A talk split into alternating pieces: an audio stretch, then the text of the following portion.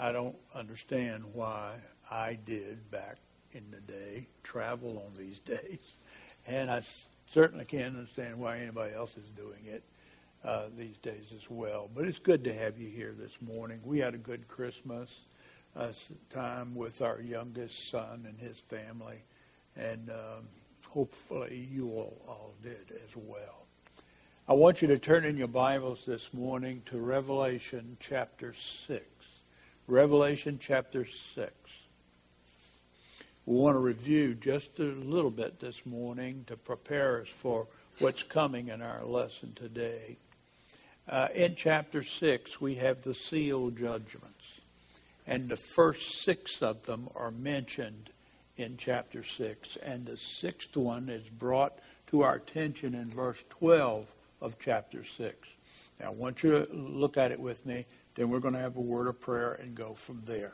Notice verse twelve. And I looked when he broke the sixth seal, and there was a great earthquake, and the sun became black like sackcloth made of hair, and the whole moon became like blood, and the stars of the sky fell to the earth as a fig tree uh, cast its unripe figs when shaken by a great wind. And the sky split apart like a scroll, and, and, and when it was rolled up, and every mountain and every island were moved out of their places. That's quite an eruption there, and the islands and the mountains are moved off of their foundations. Then notice verse fifteen, and the kings of the earth and the great men, the commanders of the rich and, and the strong, and every slave and free man hid themselves in caves and among the rocks of the mountains. And they said to the mountains and to the rocks, fall on us and hide us from the presence of him who sits on the throne and from the wrath of the Lamb. Notice both the Father and the Son are mentioned. And then they make this statement, for the great day of their wrath, that's the Father and the Son, the great day of their wrath is come, and who is able to stand? Well, class, when we look at that and we see that it's the great day of their wrath, we shared with you last time, we're talking about what is called in the Old Testament and in the New Testament as the day of the Lord. And we looked at First Thessalonians four, we looked at First Thessalonians five, which talks about the day of the Lord, and the emphasis uh, there is the day of the Lord, that is the tribulation that comes directly after uh, the rapture. Then we went to Joel chapter two, if you recall, and we saw that Joel talks about the day of the Lord, and he begins by describing the tribulation period. Then he also says that the Lord is going to restore the kingdom. He's going to bring about the millennial kingdom. There's going to be peace and so on. So First Thessalonians chapter four, First, Second Thessalonians chapter two, and then Joel two tell us the great day of the, their wrath, the day of the Lord, includes the tribulation. It includes uh, the millennial kingdom. And then we went to Second Peter. And we found in Second Peter, uh, in ch- chapter three, that it talks about the day of the Lord, and it's talking about the new heavens and the new earth. What we're saying then, as we look at the Scripture class, God is saying to us, the great day of his Lord is from the time of the rapture all the way to the new heavens and the new earth. Just by looking at those few passages. We could go to many others, but that's the major ones. Now, it's very important we understand, somehow or another, they perceive that things are really going to get bad now. We've had these judgments, this first six judgment, but now his great wrath is coming. And uh, the thing that you need to understand is that when we come to the seventh seal, we're talking about introducing all the rest of the judgments all the way until the second coming of Christ. Now, if you happen to have your outline with you, there is something I want to point out. I've pointed it out a couple of times.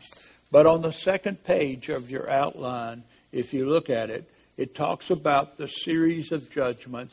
and it talks about the five parenthetical sections. And what I want you to see is the seal judgments are uh, mentioned in the outline in chapter six, one through uh, six. Uh, and then when we get to verse twelve, we have the sixth one. So all of those uh, seal judgments are in there. But notice at the end of the sixth uh, seal judgment, all of a sudden it turns a corner and we're introduced to our first parenthetical section. And notice in Revelation chapter seven, one to seventeen, God's provision of salvation. Now, what I want you to see as we look at it uh, uh, this morning is that in the tribulation period, there are going to be people that get saved. A lot of people have uh, some issues with that because of a passage in Second Thessalonians two. And we'll talk about that in just a minute. But note, please, in chapter six, verse twelve, you have the sixth seal.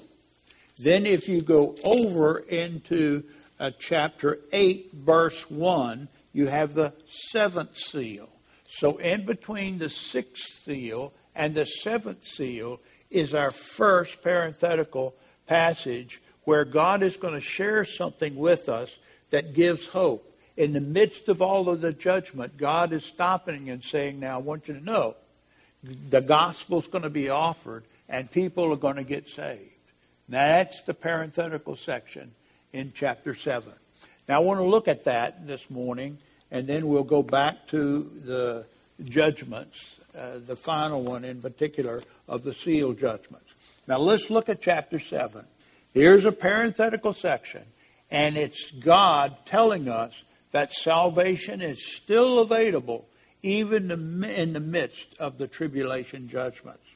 And I want you to notice, please, class, that in verses one to eight, you have uh, God uh, setting aside special men for ministry in chapter seven, verses one to eight. And then in chapter seven, verse nine and following, it's going to talk about people that get saved. But how do they get saved? The primary witness. Now listen to me, class. The primary witness of the gospel, as far as the scripture in Revelation is concerned, is the ministry of Jewish evangelists. Okay? Now look at it, verse one. After this, that is, after the sixth seal and the people recognizing that the great day of their wrath is come, after this I saw four angels standing at the four corners of the earth, holding back the four winds of the earth, so that no wind should blow on the earth or on the sea or on the trees. Now, some people, class, have tried to uh, ridicule the Scripture and the scientific inaccuracies in the Bible, and this passage is one of them because it mentions the four corners of the earth, as if the earth is flat with four corners. What they fail to recognize is that the fact that it's talking about like the compass, and it's talking about north, south, east, west. They're the four corners that is being address, uh, that are being addressed here.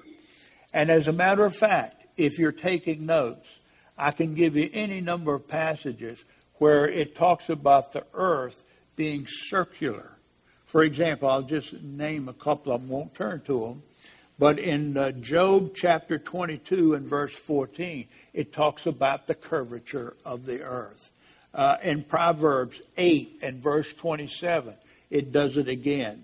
And in Isaiah chapter forty and verse twenty-two, it mentions the curvature of the earth. Now, I preached from Isaiah chapter forty when I was in uh, in uh, Argentina and Uruguay sometime back years ago when I was working with a mission. And uh, one of the students afterwards, after I talked and read the scripture, it said the circular earth. They said, that earth is not a circle. All you got to do is look out there. It's flat. He was looking at it from appearance. And You know, he couldn't see any kind of curvature at all. And I've been warned that that might be the case, that some would react. But uh, they failed to recognize, as they studied the Scripture, there are many passages that talk about the earth as a circle. And, of course, scientifically, now we know that that is true. But that's the four corners, the four quadrant, coordinates of the in, on the compass, north, south, east, and west. And it says that there's no wind to blow on the earth or on the sea and on the trees. And then in verse two, he says to us, I saw another angel ascending from the rising of the sun and having the seal of the living God. And he cried out with a loud voice to the four angels on whom it was granted to harm the earth and the sea, saying, do not harm the earth or the sea or the trees until we have sealed the bondservants of our God on their foreheads. So there is a sealing process that occurs. Now, if you uh, will go with me uh, to um, uh, chapter fourteen and verse one, I want to point something out to you, and then we'll come back to our text. In chapter fourteen and verse one, it talks about this seal that is on the forehead. And the text tells us, and I looked, and behold, the Lamb was standing on the Mount Zion, and with him the one hundred forty-four thousand, that's who we're going to be talking about in chapter seven, having his name and the name of his Father written on their foreheads. So the seal is the seal of own ownership, uh, and it's done by branding them with the name of the Father and the Son on the forehead. Now, when we talk about the seals in Scripture, there's three different ways, and I think I've mentioned this before, class. Uh, there are three different ways that the term seal is used. It can be the stamp of a paid in full a bill, indicating that the person has fulfilled their obligation and paid their bill. It, it, it is a seal also for security. Grieve not the Holy Spirit of God, Ephesians four six says. Grieve not the Holy Spirit of God, whereby you are sealed, how long? Until the day of redemption. It's a, it is a seal of security as well. But it's also a branding, and that's where this name comes in.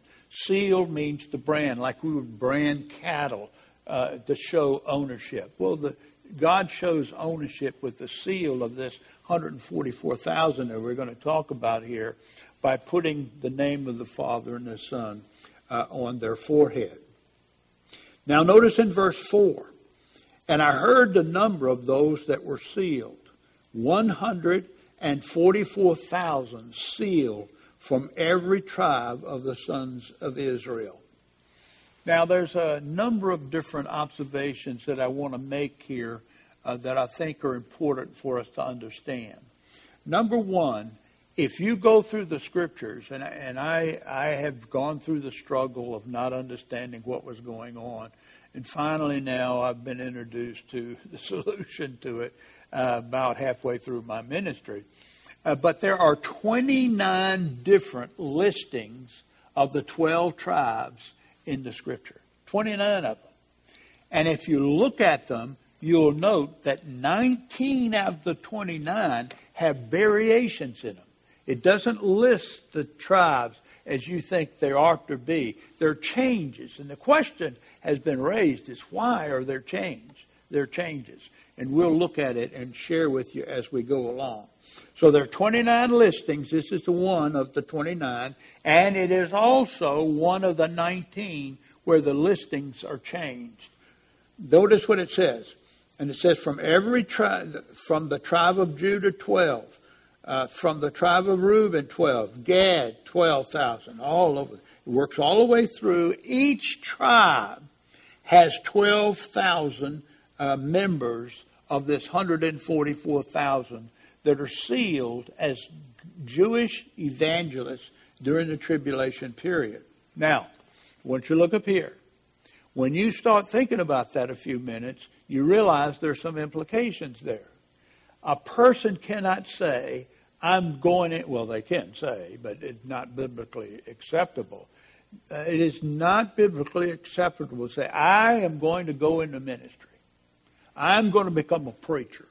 Or I'm going to go to the mission field. Or I'm going to do whatever. The call of God in the life of a full-time minister is the sovereign choice of God. Now, how do I, why do I even bring that up now? Because each tribe has twelve thousand.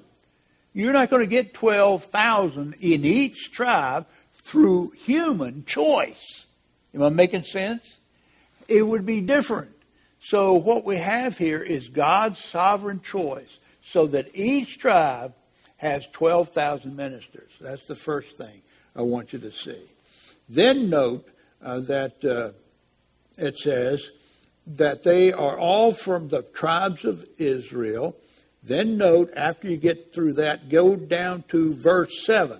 From the tribe of Simeon, twelve thousand. From the tribe of Levi, twelve thousand. From the tribe of Issachar, twelve thousand. Now notice, when you see Levi, that's not really one of the twelve in the list.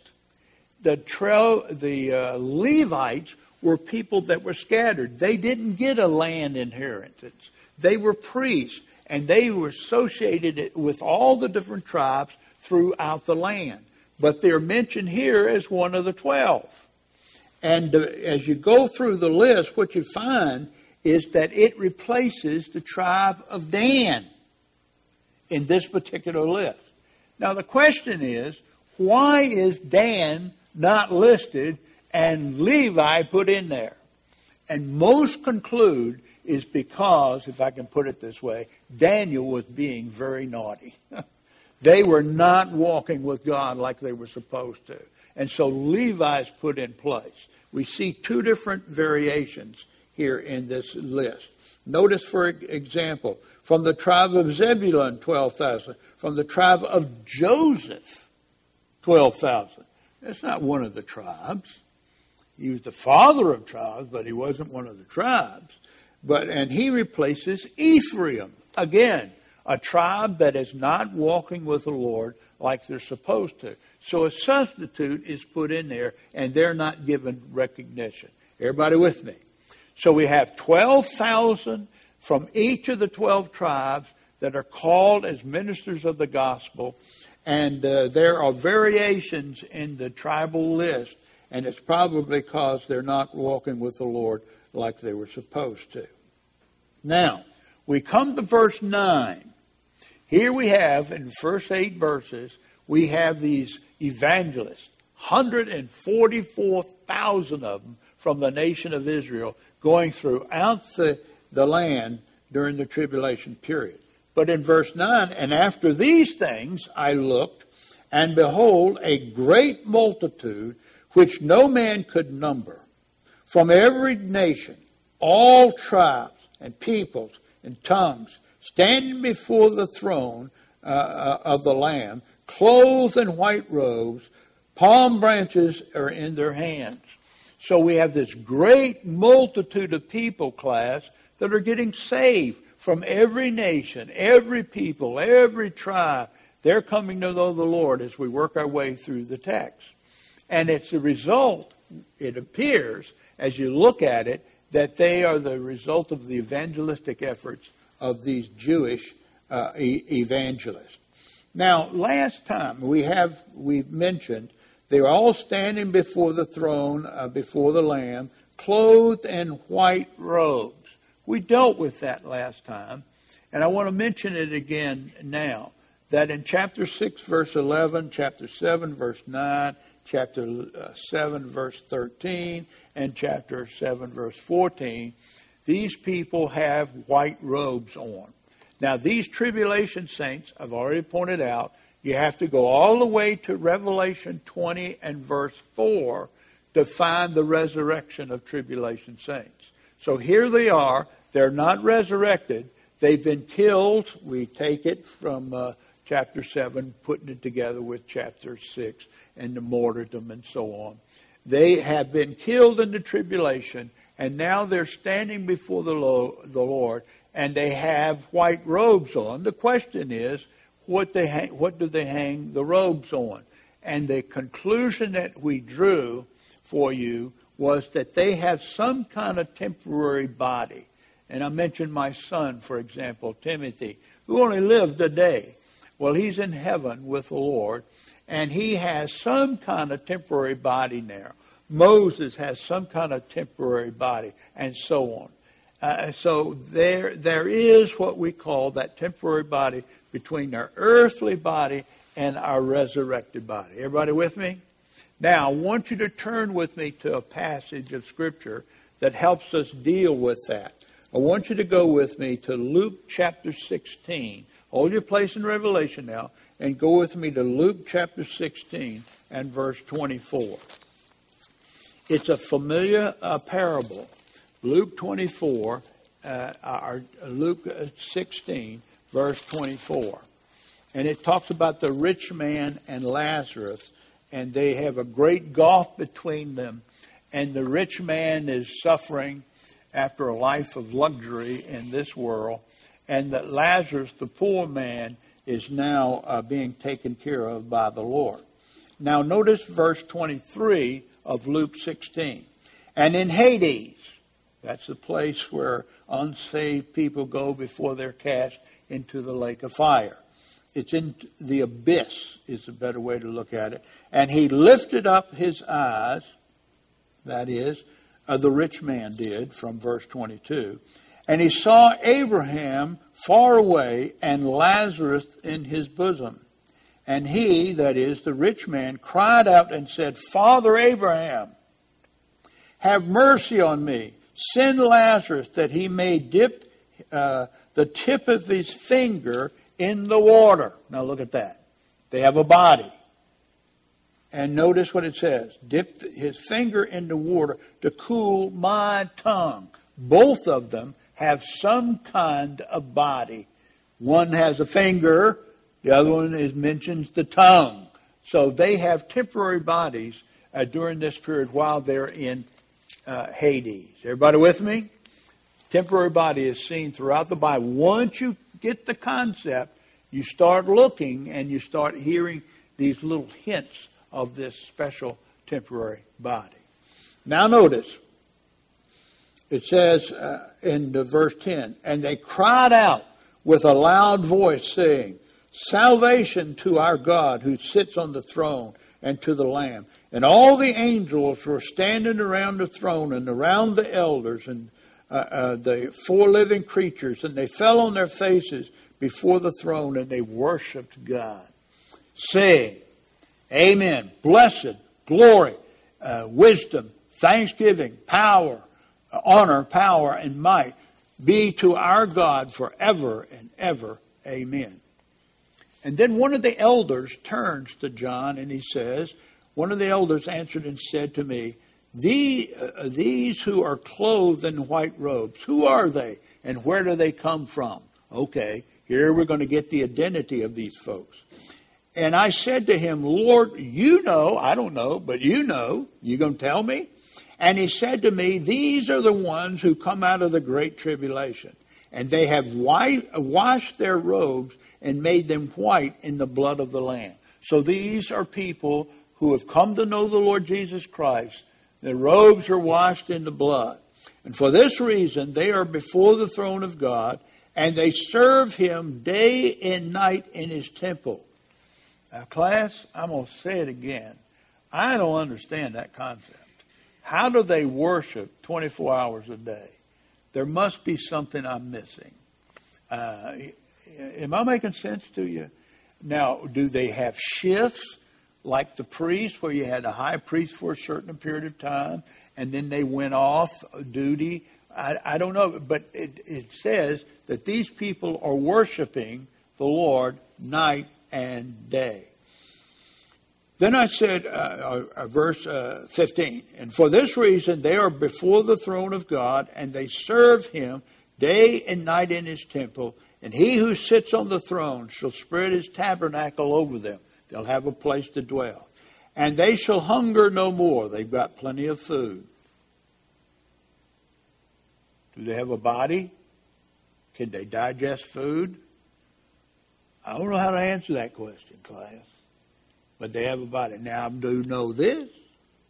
When the Lord Jesus appeared with his resurrected body, he wanted them to realize he was in his physical body, so he ate food. That sounds like a good thing to me. Turkey, dressing, steak. You know, it sounds good. All right. And they shall hunger no more, neither thirst any more, neither shall the sun beat down on them, nor any heat. For the Lamb in the center of the throne shall be their shepherd. He's going to be their guide. The shepherd is the one who protects.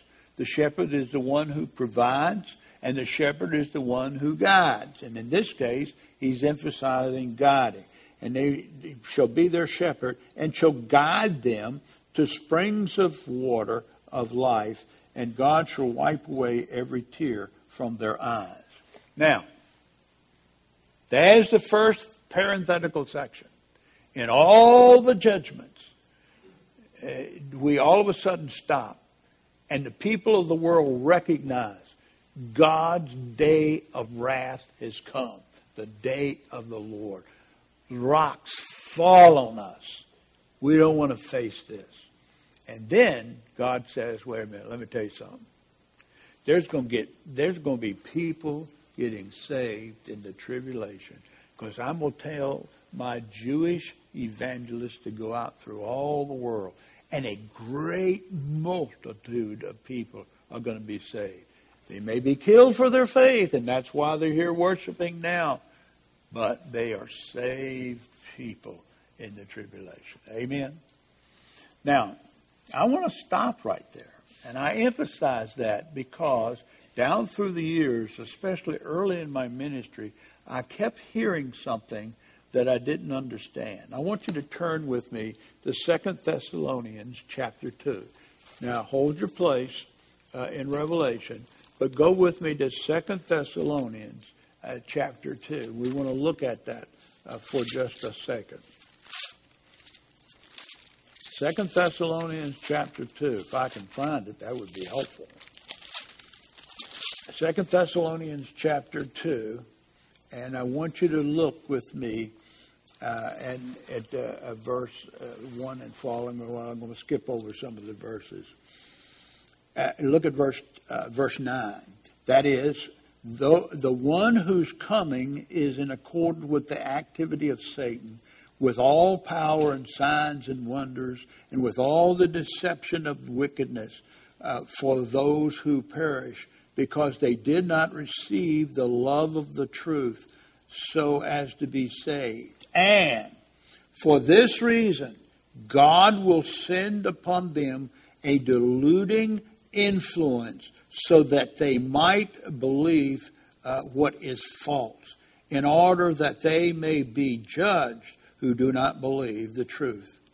Now, class, some have interpreted that to mean this deluding influence, that these people are made incapable of believing uh, in the tribulation period.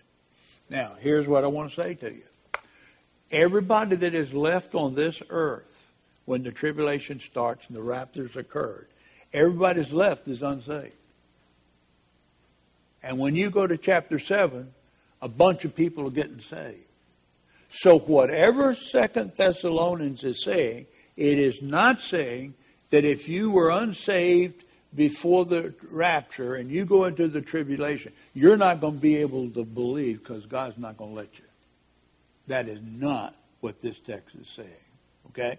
Now, the other side of that, I want to, I want to point it out to you, is that uh, the idea that I think comes out of it all is that the vast majority of people are not going to be saved. He's going to send that influence on the people of this world, so there's only a minority that gets saved.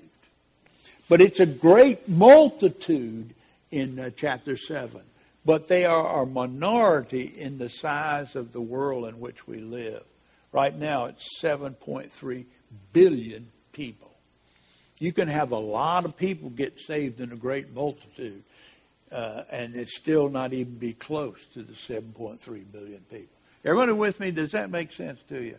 Now, notice then, we at the end of this parenthetical section at verse seventeen, then notice we go into chapter eight, verse one. Watch. And when he broke the seventh seal, there was silence in heaven for about a half an hour. The seventh seal now comes after chapter seven. Sixth seal, chapter six. Seventh seal, chapter eight. In between the parenthetical section. Now, a couple of observations I would make to you. When we go back and we look at the seven seal book that the Son takes out of the hand of the Father, it's a seven sealed book. It is not a book that has seven trumpets as far as that overall uh, title is concerned. It doesn't mention the trumpets. It doesn't mention the bowl or the vial. It's seven seal book. Okay? Now, that's a hint to us that when you get to the seventh seal, it's not just another judgment.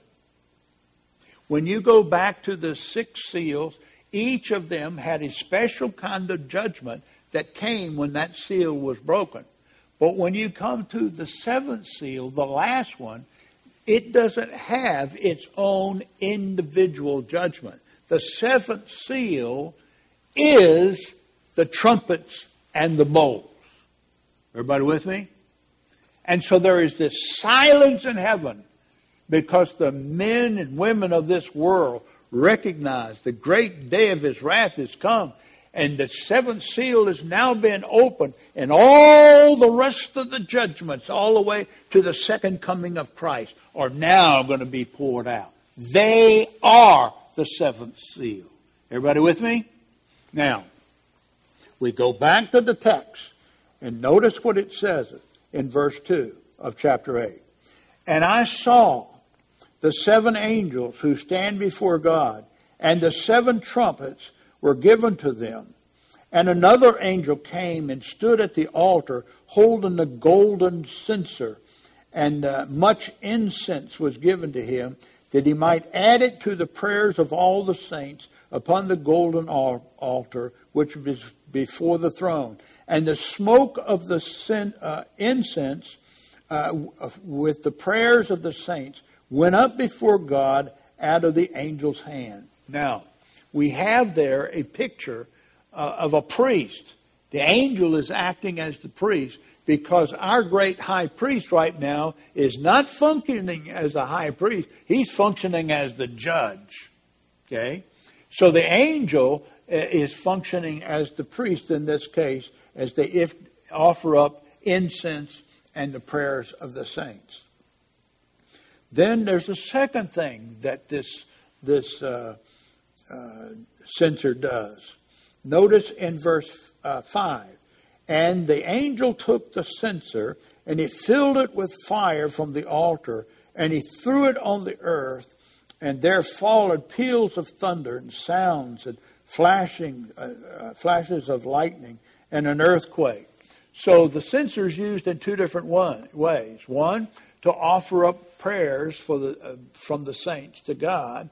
And then secondly, it is used to dump fire from the altar down on the earth and cause this great earthquake.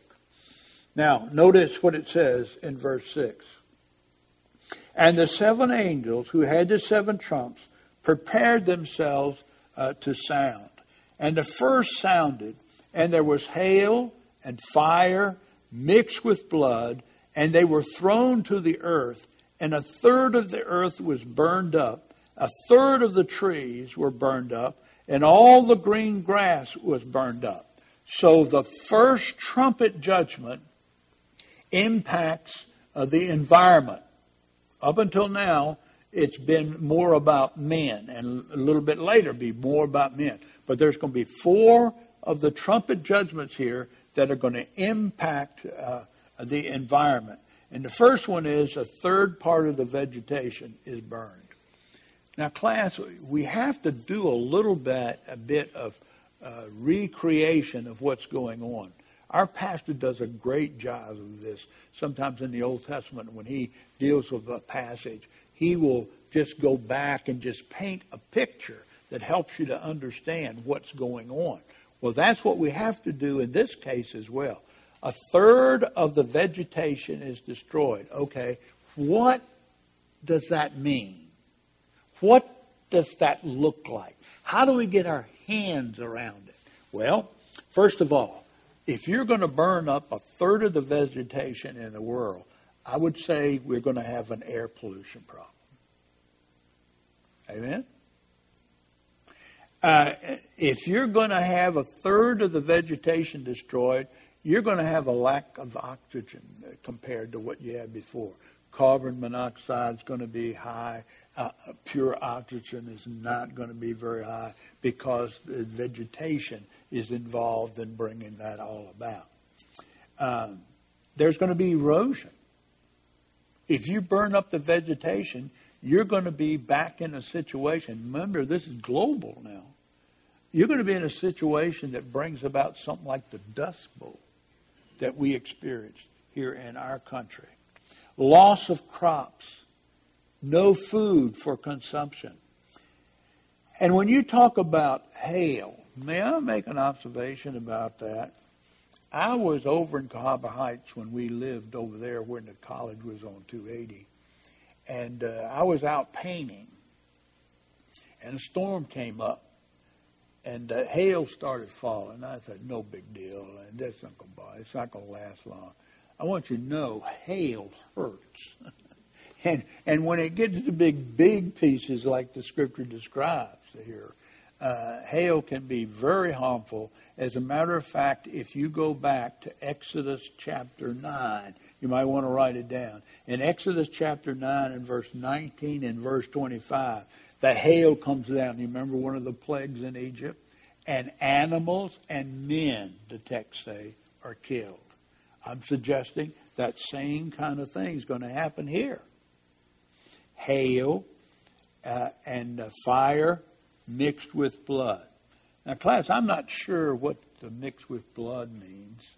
Uh, I've searched the other wise men, the wise men of Scripture, and to see if I can find an answer that helps me, but it really doesn't. I, I don't know what that is, mixed with blood. By the way, one other thing I ought to mention. If you're going to talk about destroying the vegetation, wood products are going to be limited. You're going to have a forest fire, and then you're going to burn wood, and you're going to have a shortage of uh, materials to construct housing, for example. When we, Betty and I, were building our house here in Birmingham, we were still up in Maryland, and our youngest son was helping take care of it and making sure what needed to be done was done. When we started trying to find timber, two by fours, for the stick frame for the house, it was hard to come by, and you paid heavily for it because of the hurricanes down in New Orleans at that particular time.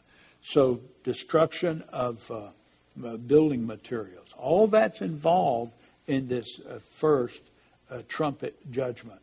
Now notice verse eight and nine, you have the second trumpet judgment. Look what it says. And the second angel sounded, and something like a great mountain burning with fire was thrown into the sea, and a third of the sea became blood. A third of the creatures that were in the sea and had life died, and a third of the ships were destroyed. So here we have a situation where um, uh, this great mountain, whatever it is, asteroid, whatever, uh, falling from heaven, falls, and it evidently breaks up and goes into the major water sources throughout the world. Remember, this is global. Now, I went to the almanac and I looked up and, and just to see something about rivers. And this is trivia maybe to you, but I thought it was significant. When you talk about the rivers of the world that are going to be polluted, the, the almanac tells me there are one hundred major rivers in the world. one hundred. I would have thought it had been more, but one hundred. Example, uh, the longest is the Nile. It's over four thousand miles long. Uh, next to it is the Amazon. It is four thousand. Uh, and the Yangtze, it's thirty-nine hundred and some. And then the Mississippi River is one of the, the major ones. It's three thousand seven hundred miles long. Now, when you talk about the rivers, and you can talk about the volume of water, the largest volume of water is the Amazon. It carries more water than the Nile, the Yangtze, and the Mississippi put together. That's the Amazon River. And all of these are going to be polluted. The other thing that I discovered as I started studying this and saying, okay, what's going to be happening in the world when the pollution of the water occurs? Another observation that helps me to understand the devastation here is that uh, uh, there is a water shortage all throughout the world. One half of the world's population faces water shortage right now. One half. My son lives in California, in uh, Brea, just outside of L A They can't water their grass anymore. He's planning on taking it up, putting rock down or something, because the grass is gone. They don't have enough water to keep it alive. Here's something I would say to you that I think is important. By the year two thousand fifty, thirty-five percent of the population will be searching for water. And the prediction is we will have major war, wars over water rights.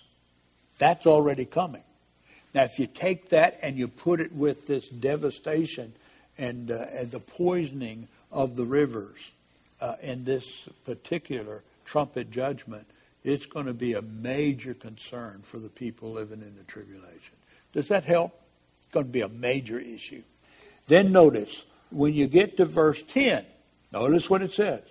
And the third angel sounded, and a great star fell from heaven, burning like a torch, and it fell on a third of the rivers and the springs and the waters, and the name of the star is called Wormwood. Now, the previous one talks about the oceans and the seas and the ships and all of that. This one's talking about the rivers uh, in particular uh, and the springs of water. And notice there is, the name of the star is Wormwood.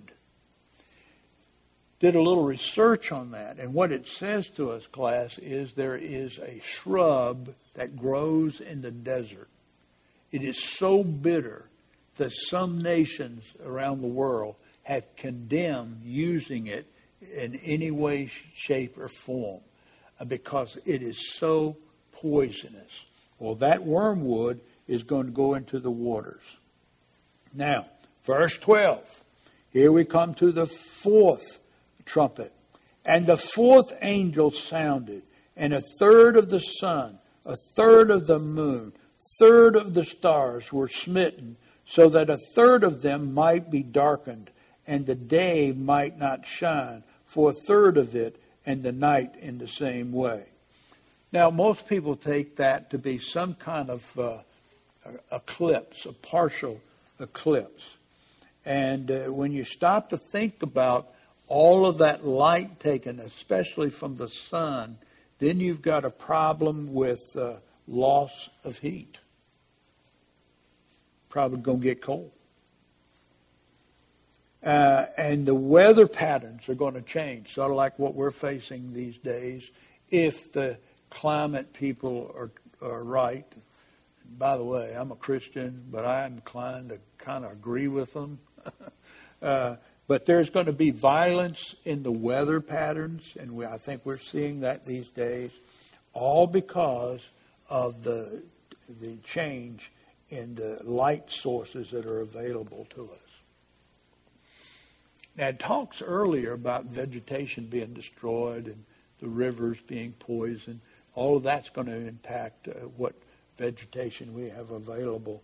But when you start taking the power of the sun and its ability to help things grow. When you take that away, then you've got an even more devastating problem.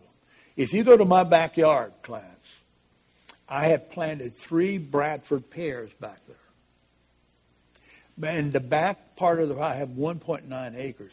So the back part of the property, when the vegetation comes out in the summertime, the front part of the Bradford pears grow. But if you go around to the back of them where they don't get any sun, blank. The sun is very important to vegetation. I have knockout roses. You know what I'm talking about? Knockout roses. I have eleven big bushes of knockout roses in my backyard. And every year, right around Valentine's Day, we cut those suckers back to twelve to eighteen inches. And by the end of the summer, they're so big, when a storm comes up, they they start having trouble because there's so many branches. Uh, but if you go down just ten or fifteen feet, down into the corner of my fenced-in part of my yard to keep my dog in, I planted two knockout roses. The other ones are red. They are yellow. When spring comes, they start blossoming it out. And I think, oh, this is going to be great. I'm finally going to have some yellow knockout roses.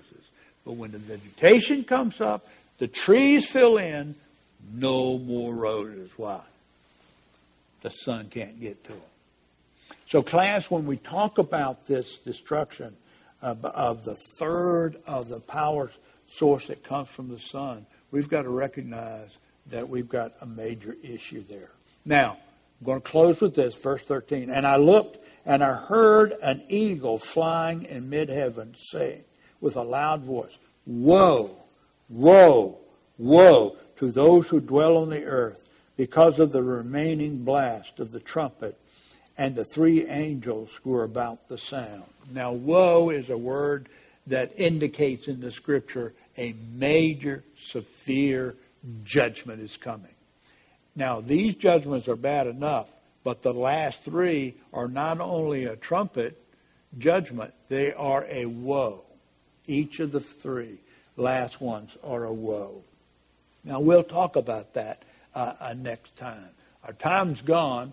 I hope that was helpful to you to understand how we need to recreate what this is saying and the consequences that come over the world. Let's pray together. Father, thank you so much for your word.